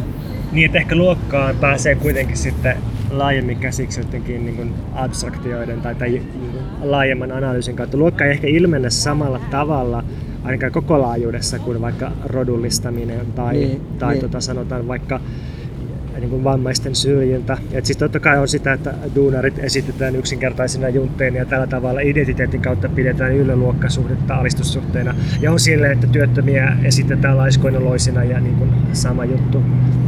Mutta tota, ehkä se, niin se ero siinä mun mielestä on, että, että kapitalismi kykenee hyväksymään ihan kaikki identiteetit pohjiltaan. Siis, siis ei ole, mun mielestä ei ole mitään rakenteellista syvän tason syytä, minkä takia kapitalismi ei voisi hyväksyä vaikka mitään normien muutoksia ja, ja tarjota töitä sekä homoille että mustille että transsukupuolisille. Et, siis, et jos joku identiteettiryhmä, ihan mikä tahansa, vaatii tunnustusta ja tasavertaista kohtelua ja tasavertaista pääsyä resursseihin kapitalismin sisällä, niin tämä ongelma oikeasti on ratkaistavissa siis valtion ja kapitalismin viitekehyksessä, että, että kyllä ihan oikeasti voidaan päästä siihen tilanteeseen, että pörssiyritysten johdossa on, on niin kuin yhtä paljon niin kuin mies- ja nais sukupuolisia ja ehkä, ehkä paljon muitakin sukupuolisia tai siellä niin kuin voidaan päästä tilanteeseen, jossa parlamentin koostumus heijastelee jotain kansakunnan etnistä koostumusta. Ei, ei tämä ole niin mikään syvän tason ongelma. Tämä, on ihan niin kuin mahdollista kapitalismille. Se, se niin kuin ei ole mikään, mikään niin kuin syvän tason uhka ehkä sillä. Että loppujen lopuksi kapitalismissa niin identiteetillä ei ole niinkään, niinkään väliä, kunhan se pääoman kaava toteutuu, kunhan saadaan kasvettua taloutta ja tuotettua lisäarvoa ja säilytettyä se tietty alistussuhde, niin se on tavallaan niin sama, että tekeekö sen riistettävän työn niin kuin rodullistettu homo vai, vai, vai niin kuin sit valkoinen duunari mies. Että, että jotenkin niin kuin, kun taas sitten kapitalismi, niin se ei ehkä kuitenkaan kykene ratkaisemaan luokan ongelmaa. Että se on niin semmoinen asia, mitä ei voi ratkaista kapitalismin sisällä, koska, koska ilman luokkasuudetta koko kapitalismi lakkaisi olemasta.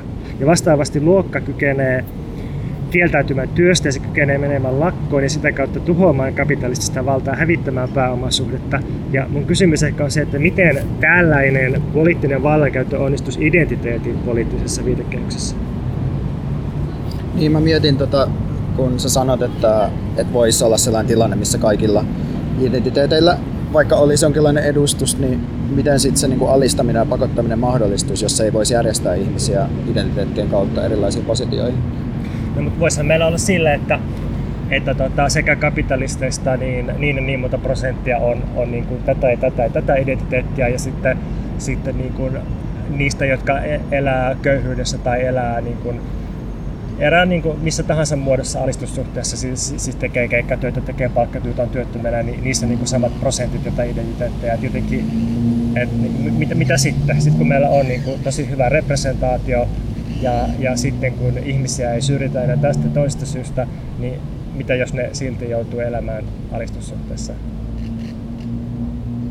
Ja siis koska tällaisia asioita, niin näihin on ladattu hirveän paljon ja hirveän helposti tulee väärinymmärryksiä. Totta kai mä haluan niin kuin, taas jälleen kerran korostaa sitä, että musta olisi täysin idioottimaista vastustaa identiteettipolitiikkaa. Musta olisi täysin idioottimaista sanoa, että, että ei pitäisi hakea parempaa representaatiota. Siis totta kai, totta kai niin kuin, se on ihan valtava ongelma, että miten, miten niin kuin huonoa representaatiota joka tasolla on ja miten se on niin kuin täysin vinoutunut edustamaan. Siis miten kaikki järjestelmät yhteiskunnassa on täysin vinoutuneita edustamaan niin sun ja mun kaltaisia valkoisia, suhteellisen tervekehoisia, suhteellisen monella tapaa ainakin ulkonäöllisesti norminmukaisia ihmisiä. Totta kai tämä pitää kaikki hajottaa. Ja totta kai se on niin kuin muiden tehtävissä kuin sun ja muun myös.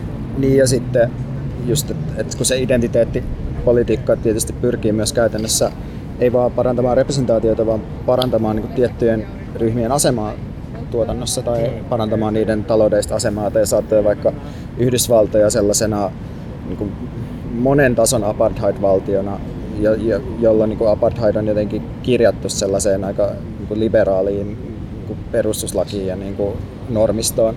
Et sille, että on niin kuin asuinalueita, joissa asuu niin kuin käytännössä pelkästään niin kuin mustia köyhiä ihmisiä ja, ja näin edelleen. Et totta kai se niin kuin siitä mustuudesta kapitalismin sisällä lähtien sen niiden olojen parantaminen on niin kuin täysin niin kuin relevanttia ja järkevää ja oikeastaan aina asia, voi konkreettisesti siinä hetkessä parantaa olojaan. Niin ja siis totta kai mä haluan taas sanoa sen, että että jos puhutaan ihmisistä, joilla ei ole mitään valinnanvaraa identiteettissä suhteen, että jos, jos on jotain ominaisuuksia, tai jos näyttää siltä, että et halusitpa tai et, niin sua rodullistetaan tai sua, sua niin kuin arvioidaan jonkun ruumiin suorituskyvyn kannalta, niin niiden ihmisten kohdalla, niin musta kenenkään pitäisi kuunnella sua tai muuta, että miksi meiltä kysytään mitä identiteettipolitiikasta silloin, kun sehän on niiden ihmisten asia sillä, että ei, ei niin kuin meidän horinoida pitäisi siinä asiassa. Joo, mutta on ihan hyvä pointti vaan sanoa, että on niin kuin olemassa kaksi kaksi asiaa. Identiteettipolitiikka, ää, siinä vielä. Ää, identiteettipolitiikka ja luokkapolitiikka, jotka on niin päällekkäisiä asioita, mutta joita voi myös tarkastella ää, niin kuin toisiinsa liitoksissa olevina asioina, jotka voi silti käsitteellisesti erotella toisistaan ja, ja niin kuin ehkä tavo- jossain määrin tavoitteellisesti tai tavoitteiden näkökulmasta. Sitten on kysymys, tarvitaanko valtiota mihin ja mitä vikaa on tolkun inkrementalismissa? Tarkoittaako inkrementalismi nyt tässä kysymyksessä jonkinlaista pienten asioiden, pienten askelien kautta vähitellen tapahtuvaa poliittista muutostyötä? Uh, joo, ja sitten mä ajattelen ehkä myös, että vaikka sitä ei sanota tässä kysymyksessä ääneen, niin viitataan nimenomaan inkrementaaliseen deformismiin, eli että tehdään niinku muutoksia, jotka ei pyri muuttamaan niinku systeemin peruspalikoita, vaan niin kuin tekemään pieniä muutoksia, jotka jättää systeemin jotkut reunaehdot paikalleen. Eli se on niin vallankumouksen vastakohta taas? Niin kai. Joo. No, eli tässä on kaksi kysymystä. Ensimmäinen on se, että, että tarvitaanko valtiota ja mihin, niin tekisi mieli aina... Nämä oli siis alun perin kaksi eri kysymystä ja me ollaan yhdistetty nämä yhteen, mutta tuntuu, että se ei ollut niin hyvä idea, koska se on aika isoja käsitteitä. Tässä oli varmaan joku kolmas neljäskin kysymys vielä, mutta mä taisin niin kuin, redusoida tätä nyt vähän selkeyden vuoksi. Mutta niissä aina kun puhutaan valtiosta ja aina välillä vaikka vasemmistossa herää semmoinen, että hei, että nyt pitää ottaa valtiovalta haltuun, niin sitten mulla herää kysymys, että mikä on nyt tämä valtio, josta niin paljon jauhetaan. Et jos hehkutetaan valtion perään tai jos vastustetaan tai arvostellaan valtiota, niin mikä, mikä on se valtio, jota vastustetaan? Et se, tällaisissa keskustelussa aina jotenkin oletetaan, että kaikki tietää, että on itsessään selvää, mikä on valtio. Mutta sitten jos aletaan luettelemaan sillä, että, että valtiossa on poliisi, sitten on sosiaalihuolto, sitten on koululaitos, joka ulottuu aina yliopistoihin asti, sitten on pankki, sitten on verottaja, sitten on kaikki eri virastot, joita en edes uskalla arvata montako erilaista virastoa erilaisina valtoina Suomessa on. No sitten tietysti aina istuva hallitus. Sitten on ministerit, ministeriöt ja niiden virkamiehet, ja näidenkin sisällä on valtavasti ristiriitoja ja konflikteja. Sitten on puolustusvoimat, ja sitten parlamentti on vain yksi osa tätä niin valtiollista koneistoa ja sääntelyä, ja se toimii aina kaikkien muiden instituutioiden ja markkinoiden puristuksessa. Niin mitä nyt sitten tarkoittaa tämä valtion haltuun ottaminen? Tarkoittaako se siis sitä, että saadaan niin kuin enemmistö kansanedustajia? Eihän se valtio silloin ole vielä välttämättä hallussa, paitsi tietty, jos, jos saadaan niin kuin kaikkiin näihin muihinkin instituutioihin sitten, sitten hegemonia. Se, se niin kuin vähän jää epäselväksi, että, että mitä se tarkoittaa ja mitä, mitä, mitä sillä sitten tekee, kun se, se niin kuin on hallussa. Ja sitten toinen kysymys on tuo inkrementalismi, niin edelliset 25 vuotta on ehkä inkrementaalisesti menty siihen suuntaan, että ihmisoikeuksista vähitellen leikattu valtion budjetin tasapainottamiseksi ja sitten voi kysyä, että kuinka hyvin tämä on toiminut. Ja sitten toisaalta, että, että milloin oikeasti onnistutaan tekemään edes pieniä edistyksellisiä muutoksia. Että olisiko ehkä niin sittenkin, että, että, että semmoinen mitä tämä kysyjä kutsuu inkrementalismiksi, niin se toimii ainoastaan silloin, kun on olemassa joku valtioiden inkrementalismin ulkopuolinen uhka, sanotaan vaikka kommunismin uhka tai vallankumouksen uhka tai nuorisokapinan uhka. Sitten kun on olemassa joku, joku muu uhka, joka on paljon suurempi kuin tämmöinen, että vaaditaan vain jotain pieniä uudistuksia, niin sitten me itse asiassa just saadaan niitä uudistuksia. Et se on aina tapa saada kunnollisia uudistuksia. Niin mä ajattelen tuosta inkrementaalisuudesta silleen, että siinä ei ole mitään vikaa ajaa pieniä muutoksia, läpi, jos se toimii. Jos saadaan jotain muutoksia läpi, niin sitten musta kannattaa laskea se investoitava energia vähän niin kuin niiden tulosten mukaan tai mahdollisesti saavutettavissa olevien tulosten mukaan. Et jos voidaan vaikka nyt seuraavissa eduskuntavaaleissa niin kuin hyvällä agendan asettamisella saada vaikka niin kuin jotain perusturvaa parannettua, niin mikä siinä? Että kyllä siihen voi laittaa pikkusen energiaa. Mutta ehkä se ongelma mun mielestä on enemmän siinä, että jos se inkrementaalisten muutosten ajaminen on niin kuin sun tekemään politiikan pääsisältö, tai jos ei pysty näkemään muita poliittisen toiminnan muotoja kuin sen, että ajaa parlamentaarisen systeemin läpi noita muutoksia. Että tota, ruotsalainen autonomiteoreetikko Matias Vog puhuu, puhuu tota siitä, miten niin kuin puolue on ollut järjestäytymisen keskus ja ikään kuin semmoinen ajatukseinen tai aivokeskus semmoisessa niin autoritäärisessä vasemmistolaisuudessa aina niin kuin, no ehkä voi ajatella teoreettisesti ehkä 70-luvulle saakka, jolloin sitten on tapahtunut isot muutokset ja siirtyminen niin kuin vähitellen kohti postkapitalistista tai postindustrialistista yhteiskuntaa. Sitten vaan niin kuin se sanoo myös, että puolueen ei välttämättä tarvi olla sen strategian keskus enää tai sen toiminnan keskus siitä huolimatta, että sitä voi käyttää niin kuin jonkun sellaisen rintaman osana tästä voi käyttää työkaluna, mutta että se kannattaa arvioida tilannekohtaisesti, että mitä hyötyä siitä on. Meidän tämän kerran viimeinen kysymys on, pitäisikö muuttaa Taimaahan? Henkilökohtaisella tasolla kyllä, kyllä pitäisi muuttaa Taimaahan, koska henkilökohtaisesti se voi olla hyvä ratkaisu. Elämästä voi saada oikeasti rennomman ja halvemman ja lämpimämmän muuttamalla vaikka Taimaahan Toisaalta sitten joukkotasolla, kollektiivisella tasolla, poliittisella tasolla, niin vastaus on, että ei, ei pidä muuttaa Taimaahan. Aina toistuu jonkinlainen fantasia pakenemisesta ja siitä, että voisi aloittaa uudestaan puhtaalla pöydällä jossakin muualla, jossa olisi parempi toimintakulttuuria, enemmän sitä ja enemmän tätä. Mutta massamitassa niin tämä tarkoittaa usein sitä, että se mistä lähtee ja pakenee mikä jättää taakseen, niin se rapistuu. Ja toisaalta se minne muuttaa niin sit siihen ei voi välttämättä vaikuttaa lopulta ja sitten siihen ei voi myöskään päästä mukaan kunnolla ja sitten jää vähän niin kuin välimaastoon ajelehtimaan. Ja no, tästä huolimatta niin mä oon kyllä haaveillut parin kaverin kanssa, että ehkä ensi talvena voisi paeta Koh Hajamin saarelle Taimaan länsirannikolle. Se on sellainen saari, että siellä ei ole teitä eikä pankkiautomaatteja ja wifi on parissa paikkaa ja sähköt kuulemma on osa vuorokaudesta. Nyt se on sitten täynnä suomalaisia, kun sä menit mainostamaan sitä. Jep.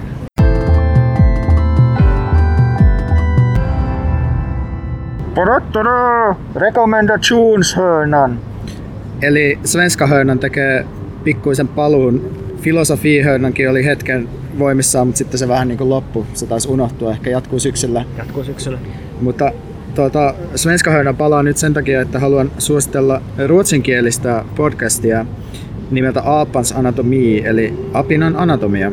Tämä on tota, Matiaksen ja Eerikin uusi podcast. Tässä on kaksi pitkän linjan ruotsalaista aktivistia, ulkoparlamentaarista aktivistia, joilla on podcastissa on tosi hyvä ote puheeseen. Se puhe soljuu rauhallisesti, argumentaatio on kirkasta, ei ole liikaa ironisia tai hankalia käänteitä. Eli ne on täysin niin kuin vastakohta meistä?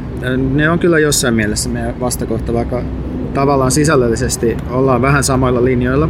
Niillä on jaksoja kaupunkipolitiikasta, Ranskan Latsadista eli Zone de Flandresta, autonomisesta organisoimisesta ja täältä tulee myös päivän Svenska Hörnanin kautta Rekommendationshörnanin lause, eli Framtiden är inställd. Eli uh, there is no alternative pähkinäkuoressa. Eli suomeksi tulevaisuus on peruttu. Kyllä vain.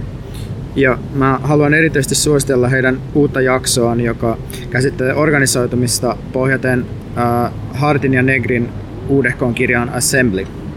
Mä haluan suositella ensinnäkin ultimaattista tapaa, jolla vältetään krapula, eli päiväjuomista. jos, jos nyt haluaa nauttia alkoholia, niin varsinkin kesällä toimii, toimii semmoinen, että katsoo ihan kellosta jonkun varhaisen aloitusajan, vaikka kello 11 tai 12 tai 13 tai 14. Ehdottomasti viimeistään kello 15. Ei, ei saa sen myöhempää aloittaa sitten. Ja sitten juo silleen mukavasti, tasaisesti saavuttaa huipun joskus, ehkä siis todellakin hyvissä ajoin ennen 7 Ja sitten ei lopeta juomista seinään, mutta silleen niin kuin hitaasti lopettaa sen, sitten oikeasti lopettaa sen, että ei, ei todellakaan juo sanotaan, että vaikka 10-11 jälkeen tippaakaan enää sitten.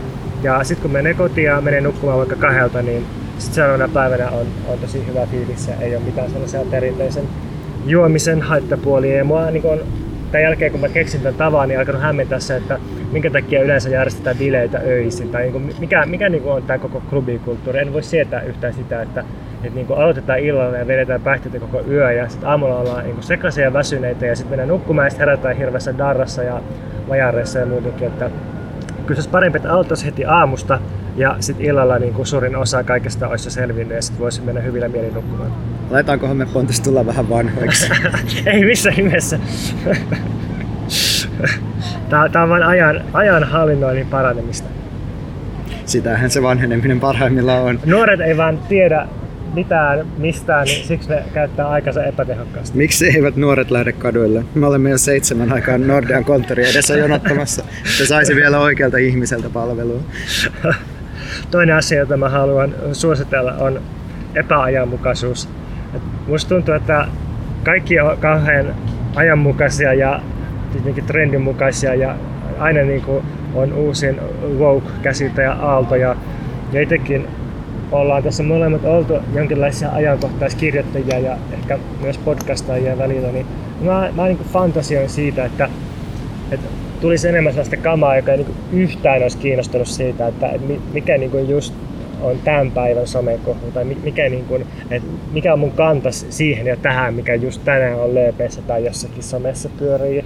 Jotenkin sillä, että mikä, mikä olisi niin olennaisempaa, olennaisempaa vaikka vuosikymmenten mittakaavassa tai, tai ihan sama onko se olennaista, mutta mikä, mikä niin sua kiinnostaa riippumatta siitä, että onko se ok tai, tai onko se jotenkin ajankohtaista tai jotain. Että se jotenkin, kun musta tuntuu, että sit jälkikäteen kun katsoo monia ajattelijoita tai taiteilijoita, niin jotenkin se se, että vaikka ensimmäiset teokset niin on saattanut olla sillä että niin kuin, no, jälkikäteen vaikuttaa ihan siltä, että mistä nämä on tullut, että miten nämä niin siinä keksin aikaa tekee tällaista, kun kukaan muu ei alkanut tekee. Toivoisin jotenkin sitä enemmän.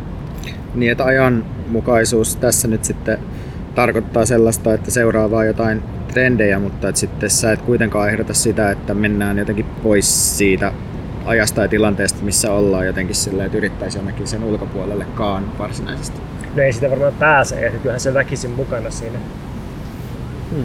Ehkä me ollaan parhaimmillamme onnistuttu tässä, pahimmillaan epäonnistuttu surkeasti.